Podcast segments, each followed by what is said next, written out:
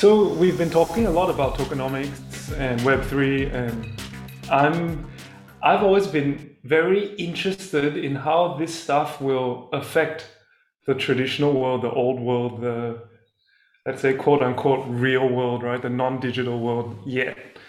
Um, and with all the Russia and Ukraine stuff going on and the fallout from the conflict with I'm watching it unfold from here in Singapore and I'm kind of horrified that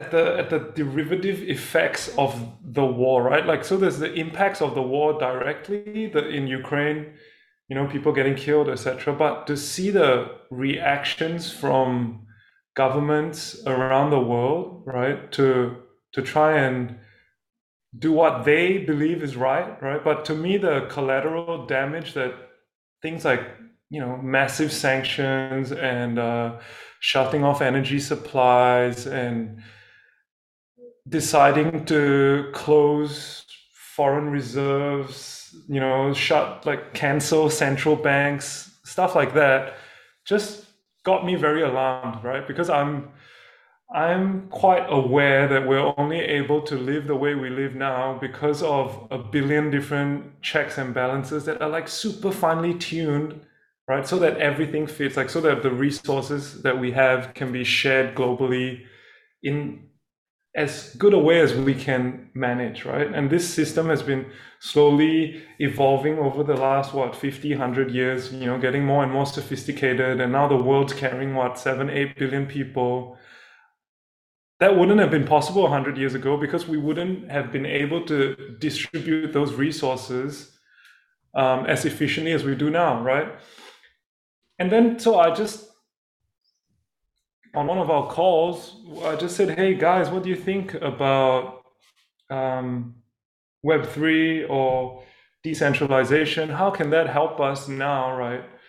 When we see, or let's say, I'm worried about certain centralized power, uh, central, centralized authority figures just taking an axe to like this global machinery, right, that is used to distribute resources." you know people are just unilaterally just taking chunks out of it and saying oh sorry i'm doing this because you're a bad actor or you're a bad actor and i decide i'm taking this out right of this whole energy food communications travel infrastructure. So then i just you know asked you florian and lovis uh, what did you guys think? Like how how can decentralization maybe help us going forward as a as a species or as a culture however you want to put it right? Like can i know how decentralization has given people a chance to opt out from say inflationary financial systems right? But how can hopefully we i don't know if we have an answer but maybe we could just have a discussion on how maybe decentralization could help make us more resilient to these unilateral action right by certain people in power. Um, yeah.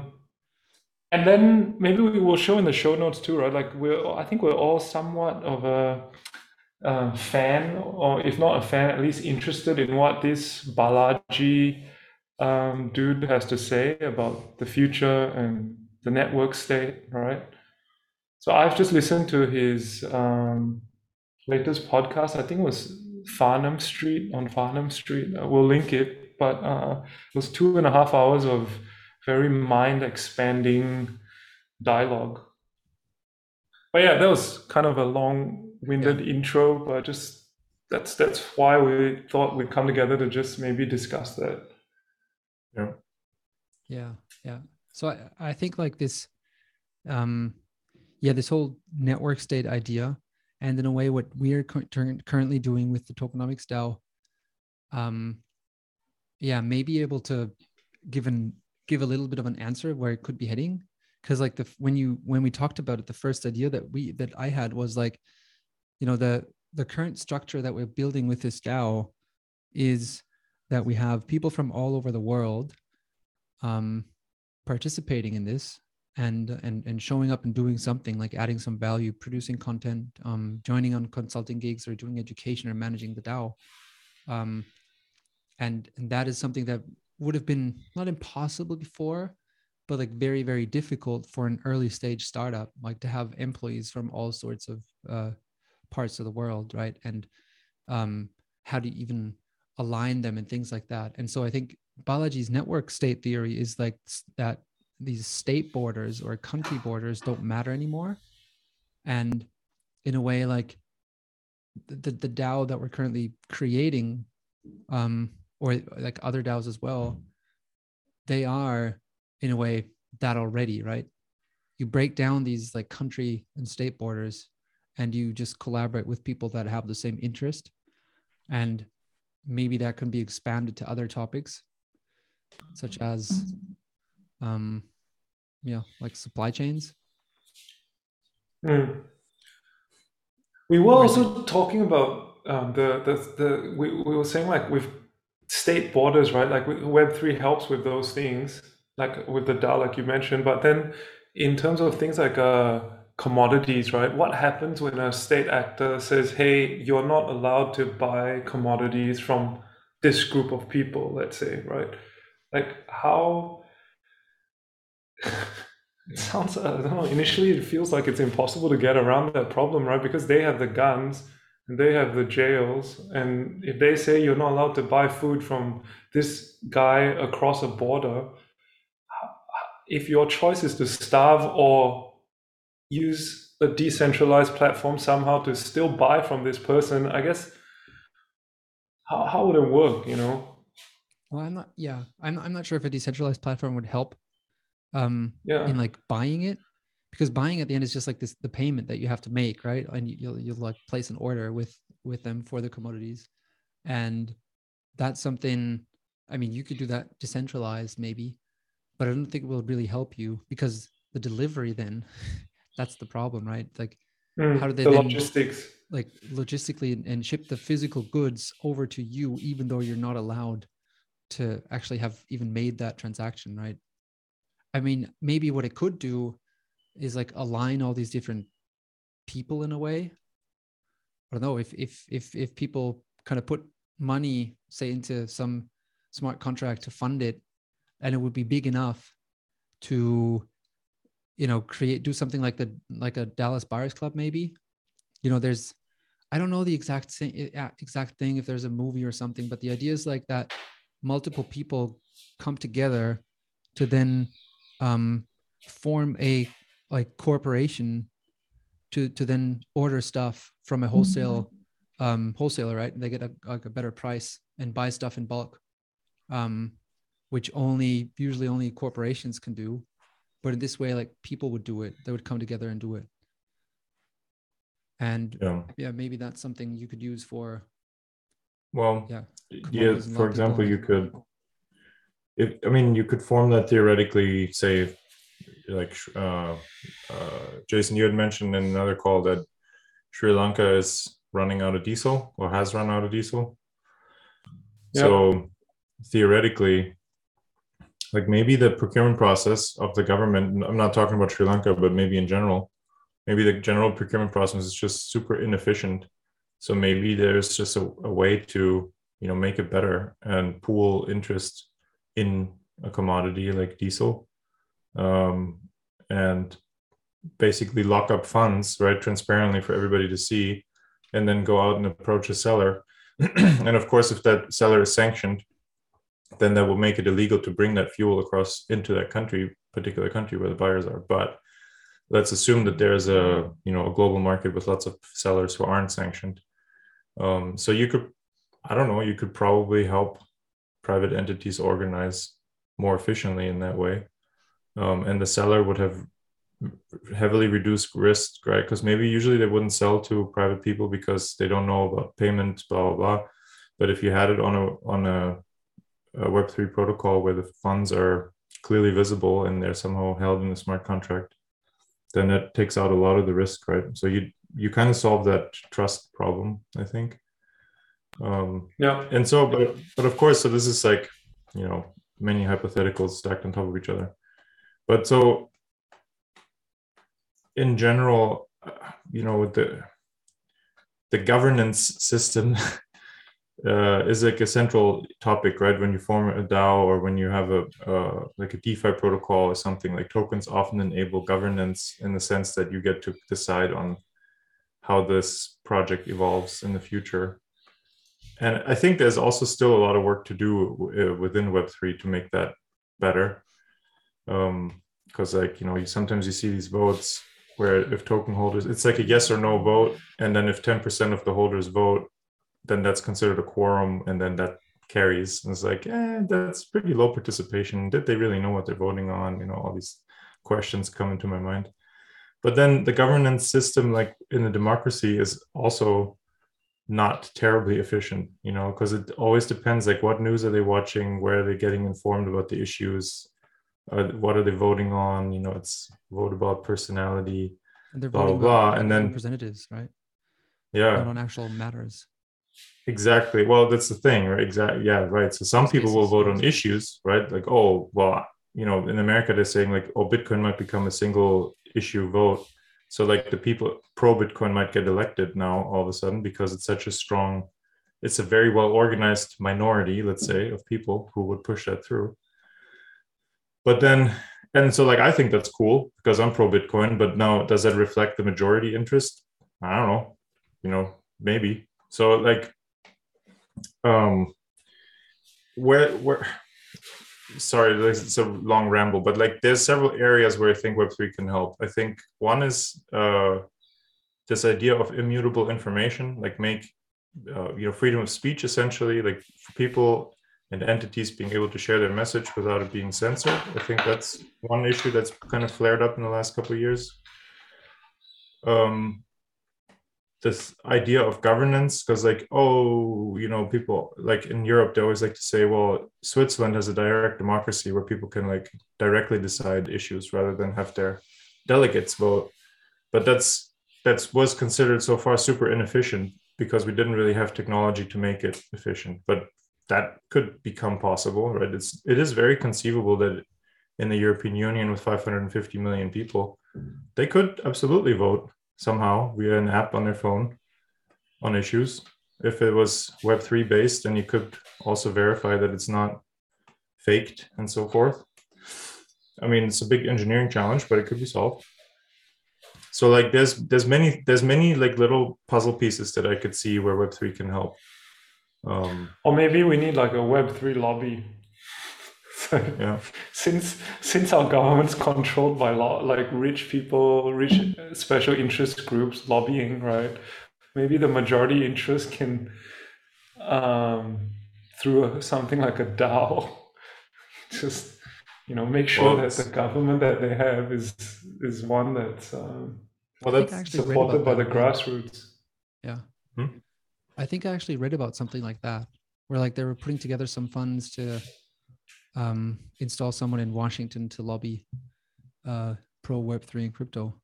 I mean, w- we are definitely not the only ones or the first ones to think about this because right. obviously that's the that's the thing to do. If you have a lot of capital, you'll put somebody there or multiple people there that do what all the other industries do, right? Buy the politicians yeah. and and make them to do stuff in your favor. And um, I was actually thinking about it, like after our call the last time, maybe it won't happen overnight, right? It won't happen super directly, but the whole maybe the, the key to decentralizing these things is has already like the first domino has already started, right? Like if if the financial sphere moves towards a decentralized platform, then a lot of these things couldn't probably couldn't even happen now, right? Like you if if money is decentralized, then this unilateral power actually starts to fade. If they don't have the ability to tax and spend, right, then they lose so much of that power. Right now, they're, they're able to, to spend first and tax you later via a printing press or via raising taxes or whatever, right? But if it was a, a different platform where they couldn't, you know, spend first and then decide how to pay later, these things maybe wouldn't even be possible to sustain. You know, like maybe if America had to, if the United States had to um, tax every dollar they spend for having like what 700 bases all over the world, they probably couldn't do it. You know. Well, yeah, yeah. and and I mean underlying right, they were only able to do it in the first place because of the uh, was it Bretton Woods too, right? Making the dollar the world currency, so to say. The not the, yeah. not the world currency, but the the petrodollar system, with, yeah. yeah, reserve currency.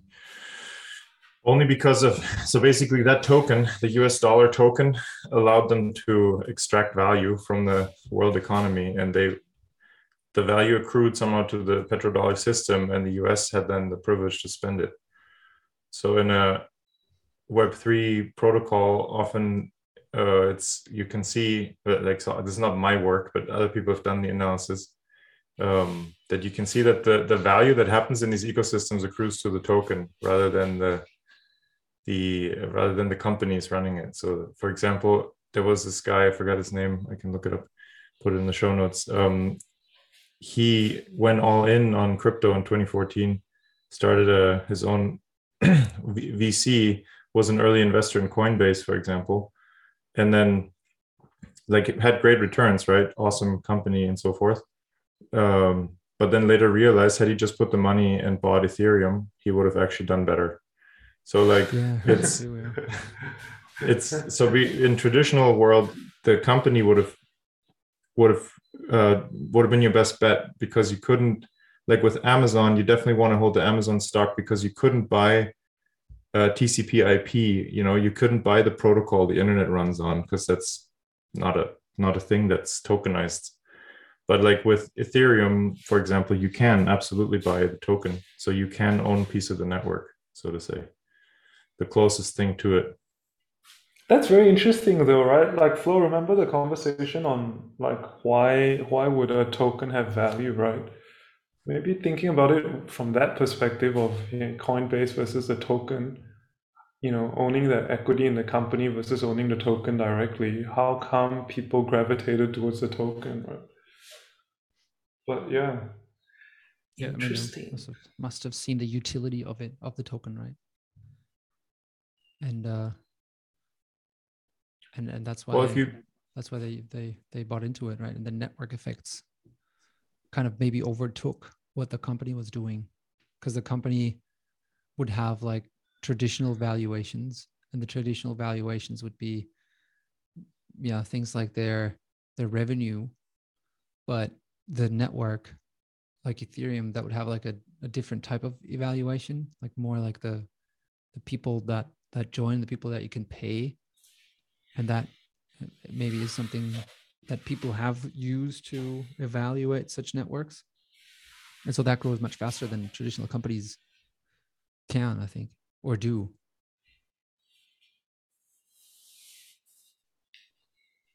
That makes well, sense. Let's, I mean, so for me, if I think about it, let's assume that, um, and there's, and there's a hole in the logic, but let's assume that Coinbase would only be an exchange for buying and selling Ethereum. So the idea is that they they can't transact without using the network, right? So like their business doesn't even work without also transacting on the network. And so each transaction and each new player they bring each new customer that becomes a Coinbase customer also immediately automatically becomes an Ethereum customer, so to say, or user.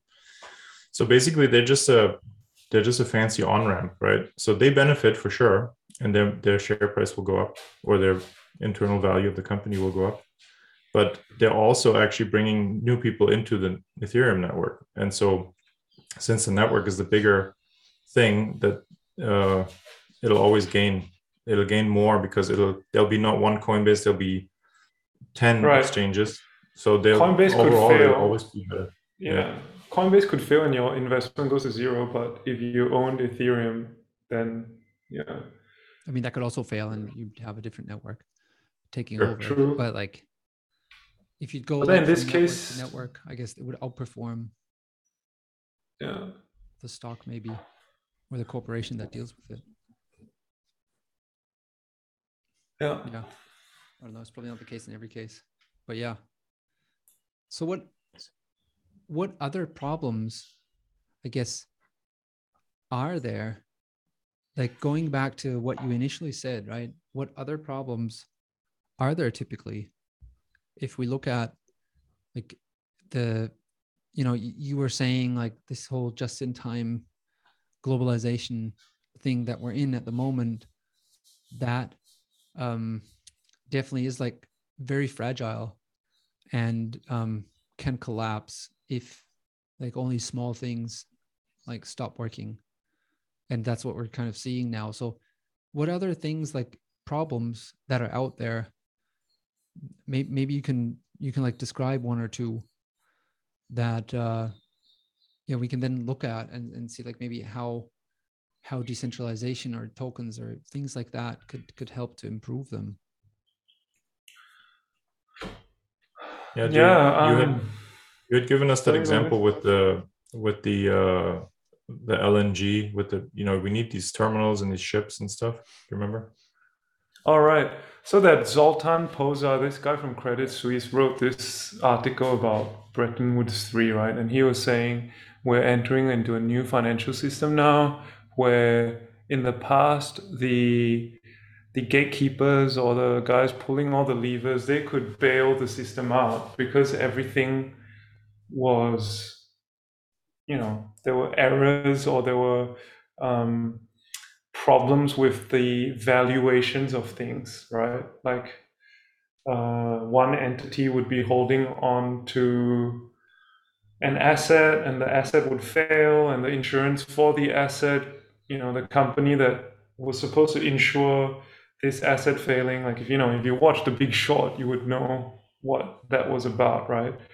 Um, basically the insurer would fail and then there's a hole in this system where a huge chunk of value is lost so how do we make everyone whole again without bringing the system like the system can take small hits but it can't take a big, big nominal hit, right? Because too many people go bankrupt, and then there's this daisy chain effect where everyone goes bankrupt, right?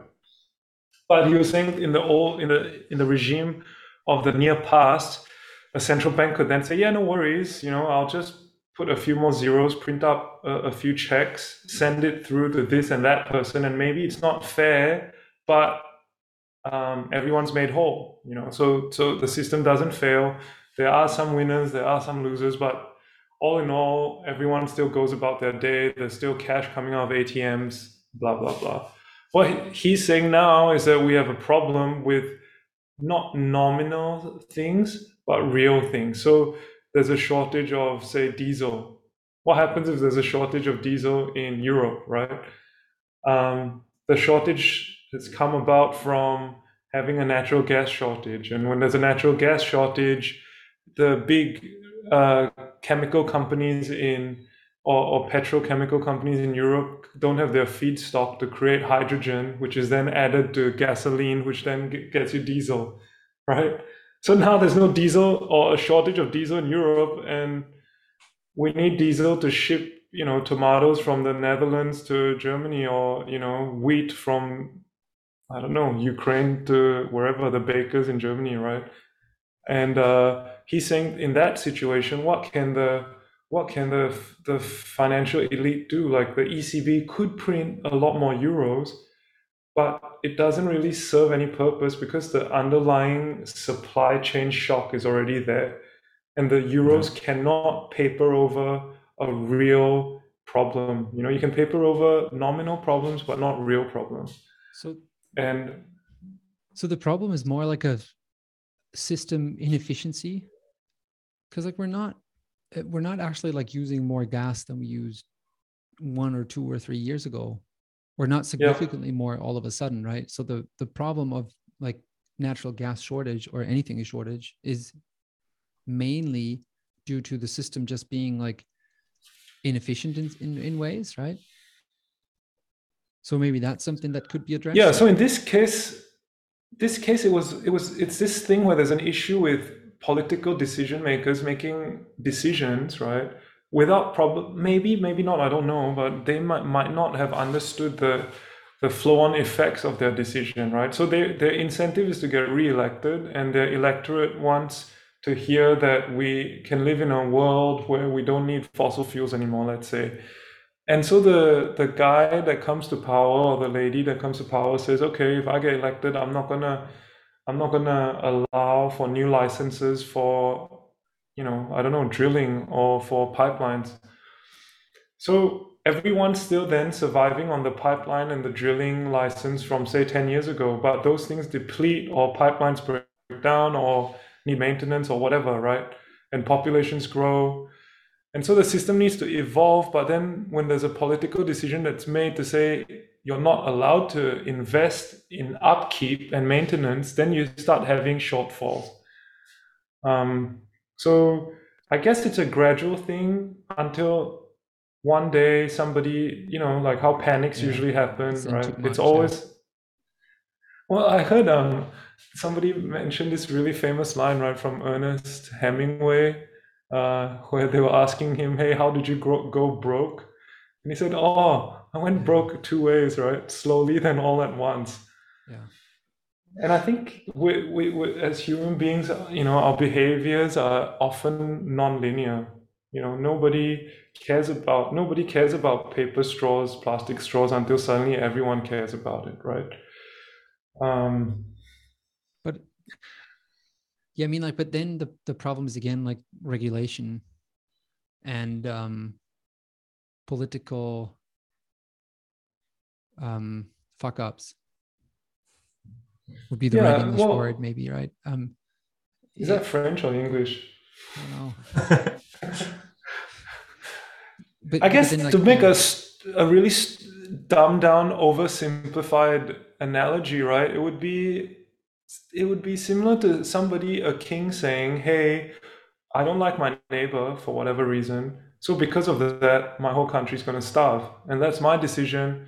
Sorry, you guys, but to me, this decision is super important. You guys starving is less important than me punishing our neighbor. So we're going to starve, right?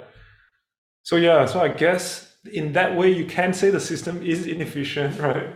Because the, there is that bug, let's say, in there somewhere that allows for these decisions to be made in the first place yeah but i'm just i'm just trying to think through like what what we could solve. And i don't think that decentralization can act, like i mean yes maybe but that's like very very very long shot. I don't think they can solve like the regulatory side. They they don't they can't solve the king problem. But if the problem yeah. was an optimization problem um like if we could ensure and that's something that uh, I, I think they also came out of the Zoltan piece or something that you you said last time right? It was more like um you now have um you don't uh, you know we we we did this globalization for a very long time right and and everything then was produced in china commodities came out of russia australia and other places and they were all like shipped to china china made stuff and then shipped it to the west and yeah. this now is changing is what Zoltan was was saying in his piece, right? And he kind of said like, mm-hmm. yeah, um, we're we're going to have some deglobalization is basically what he predicts, and that means that the supply chains will be very very different. It won't be this like this easy flow from raw materials go from here or from Russia or Australia or somewhere to China, and then they get produced into something, and then go to the U.S. or Europe where the consumers are.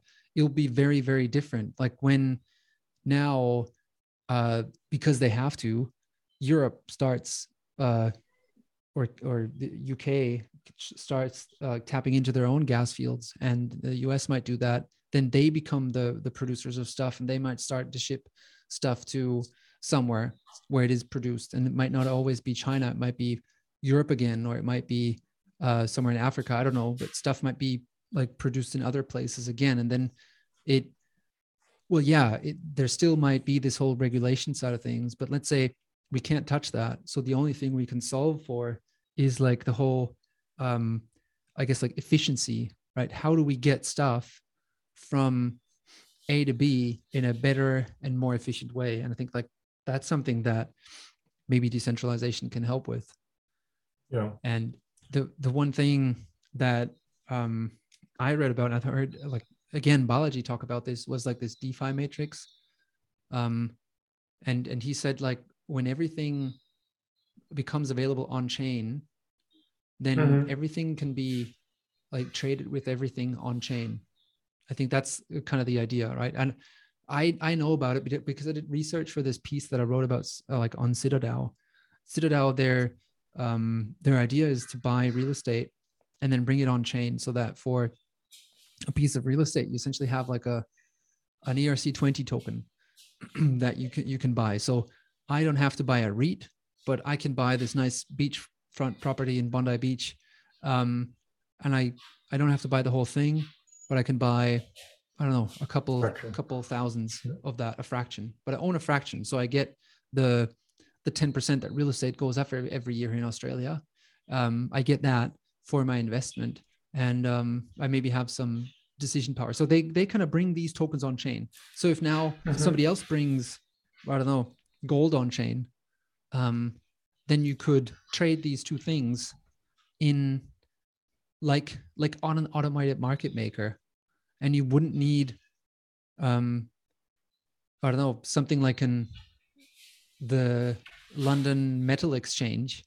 You could completely outsource that you know because what happened with with nickel a while ago right? The nickel price was going up and they just decided to jump in and, and stop the trading right? That's i think what roughly happened in this exchange right? So somebody stepped in and said like hey we're, we're going to stop this right here. So and if you stop trading then like some of the parties might not like that right? Because yeah. like there's always two people to the to the trade. So uh, some might want to sell they didn't Flo.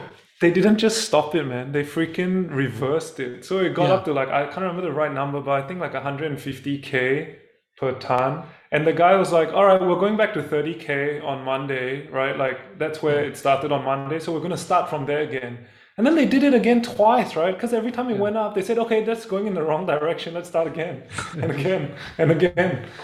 Yeah, we don't like your price.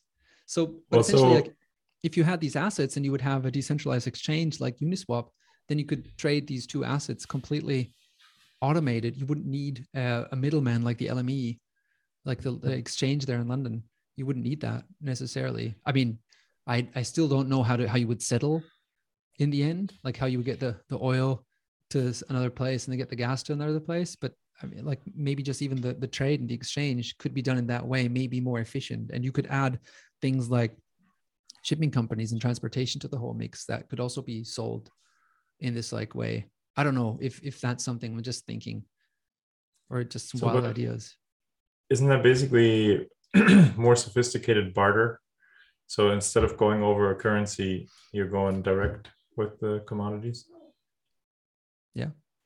But but I mean, in certain commodity pairs, it may, might make sense, right? Trade wheat for oil or whatever. I mean, countries yeah, you could, could, you could add currencies for it. You could add currencies yeah. if you needed to, so you don't have to do barter. But yeah, it'd be trivial to, to maybe go through like a stable coin that's backed by one of the parties or whatever, right? To go trade in and out. Yeah, mm, yeah, maybe. Ideally, decentral, ideally a decentralized stablecoin. Yeah. So I guess there's there's this. So if you think about it, there's you know decentralization of the right now we're talking about how to do it within the regulatory framework, right? So things like Bitcoin, they're probably outside the regulatory framework at the beginning, right? It's just this outside thing that then the regulatory framework had to then take notice of and decide how to how to interact with it, right? But um, yeah, for the for the efficiency thing, we're talking about how to use um, Web3 to give better signals and less noise and let decision making, like especially these massive decisions, hopefully they they become more decentralized, right? And it's not one point of failure like the LME. Because you're right, like at the LME now, the, the guys that were going long and were making money, they're now suddenly told to eat a loss. And they're like, maybe if there was alternatives, they would go somewhere else, right? But at the moment, they only have this, let's say, quote unquote, un, unreliable, if I'm going to just use that as an adjective, unreliable exchange, right? Yeah. Um, well, they, yeah, so that's what I was just thinking. so there's, there's there's tons of criticism of uh, capitalism in general, right? And then when I have, and so I'm generally speaking, uh, pro-capitalist, pro-capitalism. Um, you know, very much like I'm pro-democracy. I don't. I think like what's the famous quote? Like, yeah, it's a terrible system, but it's the best one we have, or something.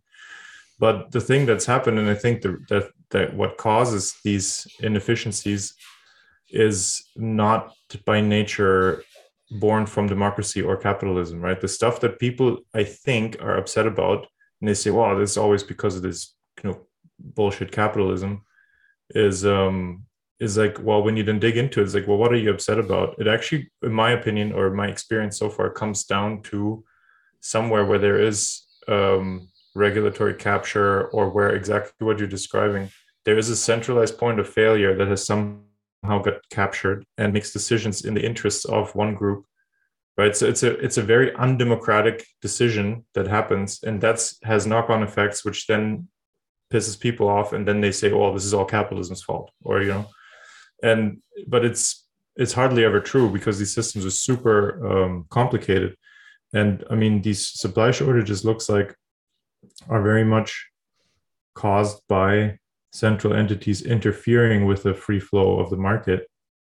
So and then people turn around and say well there's a gas shortage. And it's like well that's maybe what they say on the news but like how did the gas shortage come about? Like what are the what is cause and effect of that and then when you dig into it very often you do find there's a regulator who made a decision that was not very well thought through. And then it has these unintended effects. And on, and the world is the world is uh, run by unintended consequences right? Like the unintended consequences are almost always more have a much bigger impact than the thing that you're trying to do. Um the cobra effect. Yeah. Yeah exactly. So so with that i so like you know having said all that i do think that there's massive opportunity in web3 to bring in this these you know these trustless mechanisms where decisions are made um, more efficiently and less corruptible so to say right? Because if you have or more, automated or more democratically more democratically right? Like that people actually get the chance to decide hey okay we, we hate what putin's doing. Let's yeah. let's not buy gas but yeah. we we we we own the consequences that okay we're gonna go dark this winter and freeze right and and mm-hmm. maybe with a with a decentralized voting system you could do that direct democracy thing to say hey yeah do we go ahead with this or not but then it becomes like again this like information asymmetry right and that's probably more the problem because if if the votes just like are we going to stop buying putin's oil or gas to punish him or not then most of the people will say like of course i'm for like punishing him and not buying any oil. But they don't see the the trickle down effects that if they don't buy it if they if they stop buying it then we just won't have enough. We can't heat so it's the framing of the poll and it's the framing of the poll yeah and that and that can i guess like in a lot of cases still be tricked. So in like, like you said in the beginning like we said like this DAO vote where you need like a 10% uh, quorum and most people don't even know what it's about it's going to be the case in every vote or in, in a lot of cases i mean nowadays it's much easier and much uh, better to access information but still will people access it even if they can will they look into the whole thing i'm not sure yeah, right? yeah. so maybe that's more of a problem and not this decentralized governance um, well, that you, would help it. And then you get into this whole thing that uh, how do people get information, right? Because we're all assuming that we're, you know, the internet is open and free, and, and yeah. unfortunately, I hate to break it to you, it isn't, right? Um, yeah. Big Maybe tech companies change that. exactly. But yeah, but I mean, there's tons of places where you can listen to experts talk about this you know there's very in, like independent studies have been shown that there's strong political bias in even like something as trivial as a google search result right so that means we're all being influenced and we don't even know it. And, and that's the crazy part right? If i if i was like well i find everything on my search engine like you have to assume some level of uh, like unbiasedness right? But it's not the case. We're all in our bubble. Uh, and that's uh yeah that's a that's a super tough not to crack, uh, and I mean I don't know how to crack it, but I do know, and the thing that motivates me to work in Web three and figuring this out, and also like doing it on the micro level for our DAO. Um, if we get it right there and then help other people get it right in their micro situation, it will have an effect, right, for the macro picture long term. So that's what makes me really optimistic. Yeah, it's like the people um, change, right? If you show the people yeah. that there's a different way to do stuff, like mm-hmm. in and and and I see this like in the in the DAO world, right? If you show people that there's a different way to work, will mm-hmm. they ever want to go back? Like you know, with the pandemic, what I really liked was mm. that you know all these lockdowns. They I've been working from home for like most of my working life because I I just was a consultant or um, did, did that most of the time, and then I was lucky enough to work for a company which I work for now, where I can just work from home. Um, and uh, that's something like people during the pandemic has just just experienced the first time right? And now they're like oh i'm not going back. This is so cool. Right i'm not gonna i don't have to commute for an hour. Or people even like here in sydney i bet many people moved from the cbd or somewhere else they just moved to the beaches and said like why not live on the beach if i don't have to go exactly. to the office anyway? Or do it once a week or twice a week. So it's kind of this people change that has now happened. I think that's going to happen in a lot of other areas as well work wise right?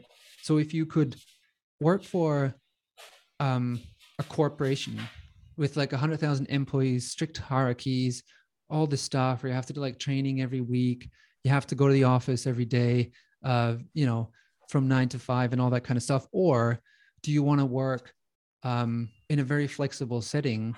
You might even work more than, I definitely work more than that.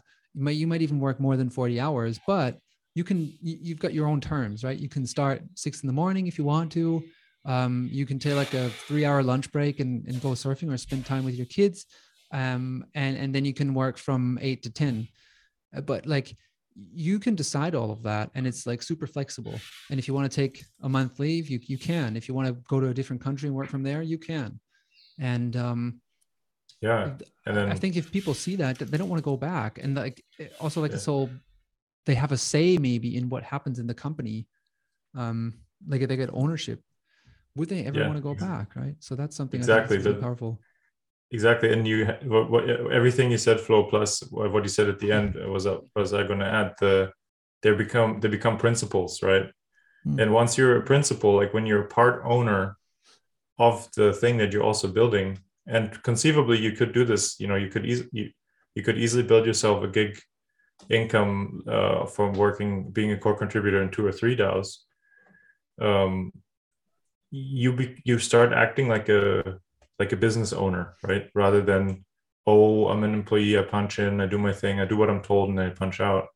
And it becomes like, and I've seen this with because I mean because that's what I've been passionate about for my adult life uh, is entrepreneurship, and I've encouraged tons of people to do the same. And like for example, like my sister, you know, she has she's a excellently trained uh, German hairdresser. Uh, she has a she's like a master hairdresser now, but she for a long time didn't own her own business, and so I was like, do it, like go for it. And like, man, her life has changed not just because she makes a little bit more money, but because she now owns her time. Right? She can work as much as she wants. She has she owns the client relationship you know they come to her rather than to the business where she works like and it's a completely different outlook on life like it, it, it's it's like really this maybe i don't know if it's fitting because this, this meme has been abused but it's like being red pilled right? So like you see the world a different different way now. And i think if we can do that um uh, Flo exactly like you said the people change and i think that change will lead to macro change over time right yeah you uh, Flo we didn't it's so true lovis and you made me think of um, stewardship you know when we were talking about principal versus agent right it's in some ways you're if i was to be super explicit okay it's a bit of a huge okay it's a huge exaggeration right but you're like saying you're to be a babysitter for kids the rest of your life or you're to have your own kid, right? Like you're both, both in both instances, you're looking after a child. One's your own child. Once, once you're getting paid to look after somebody else's child. And I think most people would, instinctively grasp that the interactions you'll have with the kid you're babysitting or, or being a teacher to or whatever or your own child will have some differences somewhere in there right like it might be hard to quantify but qualitatively you would say yeah of course that person's treating that kid differently it's it's it's his own kid right or her own kid um and and you know when you i send my kid to childcare and I think uh, there's this rule, you know, if you're a childcare teacher, you're not allowed to be in a class where your own child is in, right? Mm-hmm. And why is that? Why, why is that, right? Yeah. Good rule. Yeah. yeah. So um, with a DAO, it's like everybody has, or when you have ownership in something, everybody feels like there's this stewardship aspect that something needs to last for the next generation like your time your time scale when you make decisions is suddenly time preference is suddenly so much longer right that event horizon you're looking not till my next paycheck not till my next bonus but no this thing's this thing's going to be passed on to the next generation right mm-hmm. Yeah yeah maybe generations also, not long but like they definitely have a longer time horizon yeah yeah I mean, even with equity stuff, right? Like if you own ownership in an asset, you can pass that on to your kids. You can't pass your job on to your kids. Yeah, that's very true. You can't even pass your retirement account on to your kids most of the time. Unless it's, I mean, so this is right. So I'm talking about the German system, right? In Germany, you pay a percentage of your wages, whatever you earn, your salary, into it. And then once you retire, uh, currently at 67, you get you can receive money right? But once you pass away it's done. You can't pass that on because you don't own equities like in a 401k like in the us it's a different system. So that's why that's why i just said that. Yeah. No, but you know, Lovis, I was in Australia, right, and I was explaining that to my Aussie cousin, right, who puts a lot of his money into and invests very actively in his superannuation fund, which is basically the Australian version of like Flo would know it in more detail than I do, right? But when he heard that, he was like, "What? You can't what?" And you know, and then when you tell him that there's huge taxation on inheritance, right? He goes like, "Ah, but everything I'm doing is actually for my kid. Like, so if if you're gonna take all of that away, why would I work so hard? I might as well just go, you know, chill somewhere and work like eight hours a day. And if I fuck up, I don't care, right? Because uh, the only like because like, he works freaking hard, right? He's a very industrious, very creative person, and him and his partner, like he's he's he's the the mother of his child, right? They they work super hard and they're keeping it for the next generation, literally, right? Um, yeah. So he couldn't grasp that idea. Like he was like, oh, so if if if I'm forced to put a huge chunk of my savings in something that will not be passed on, why save? Yeah, and I guess like ownership well, changes that. Solidarity, right? You're funding the system for everybody in a way. That's true. Yeah.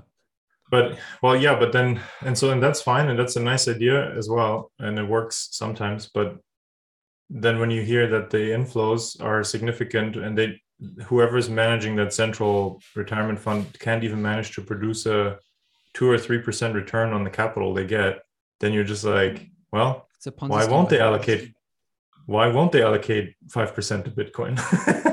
You know like there's ways to boost that uh that return. Um but yeah anyway. Maybe yeah.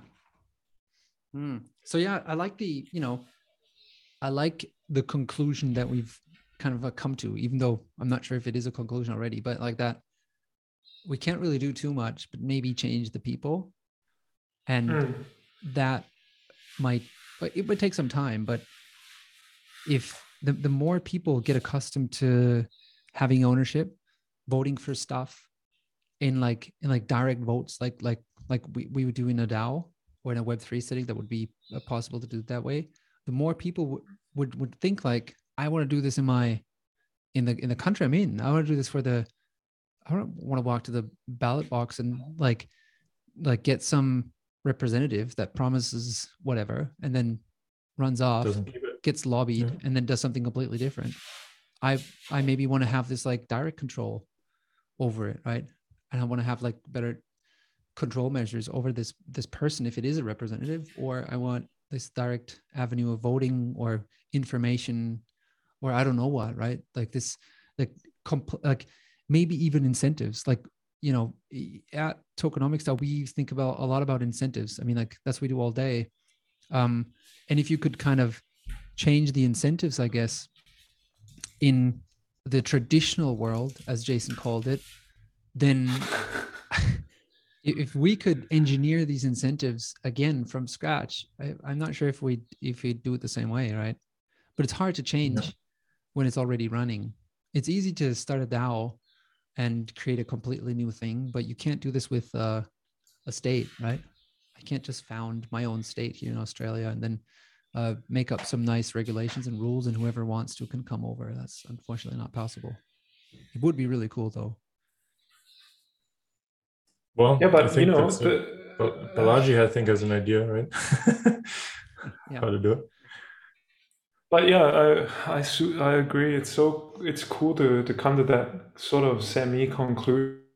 The fact that on a very basic level, if we come to have ex- different expectations on how things should be run, um, and we see the we come to understand the value of ownership, the value of being a principal, right? Um, then we would then naturally tend to look towards our governance, right, of the state in let's say parallel lines, right? Uh, and and you know when you when you think about it, like when when there was the Enlightenment, like a few hundred years ago in Europe, right? The first the the the big mind shift was that oh every human being has a value like nobody nobody should be another man's slave and we should be tolerant to different religions and we should separate the uh, constitutional representative government from the church right? Um the re- that's a decentralization right? Like that, that was the first decentralization between church and state right? And then after that it was decentralization of power between ownership of land like aristocracy and the you know like democratic constitution representative government right? That was a, a, another decentralization so i wonder if now the big um, enlightening behavioral change we will go through or the revolution that we will go through is to say hey we want to own things. We want to own what we create rather than sell our time right? Because in the past we were like we're free but we're expected to sell our time and that was okay.